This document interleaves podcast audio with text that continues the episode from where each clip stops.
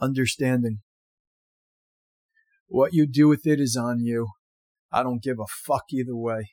I can't polish the platter any brighter or embed it into your DNA because your bones lack my matter.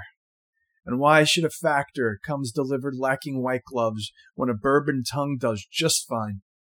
True, I've won no points for style, but I've always been one for neat palms and dirty knuckles.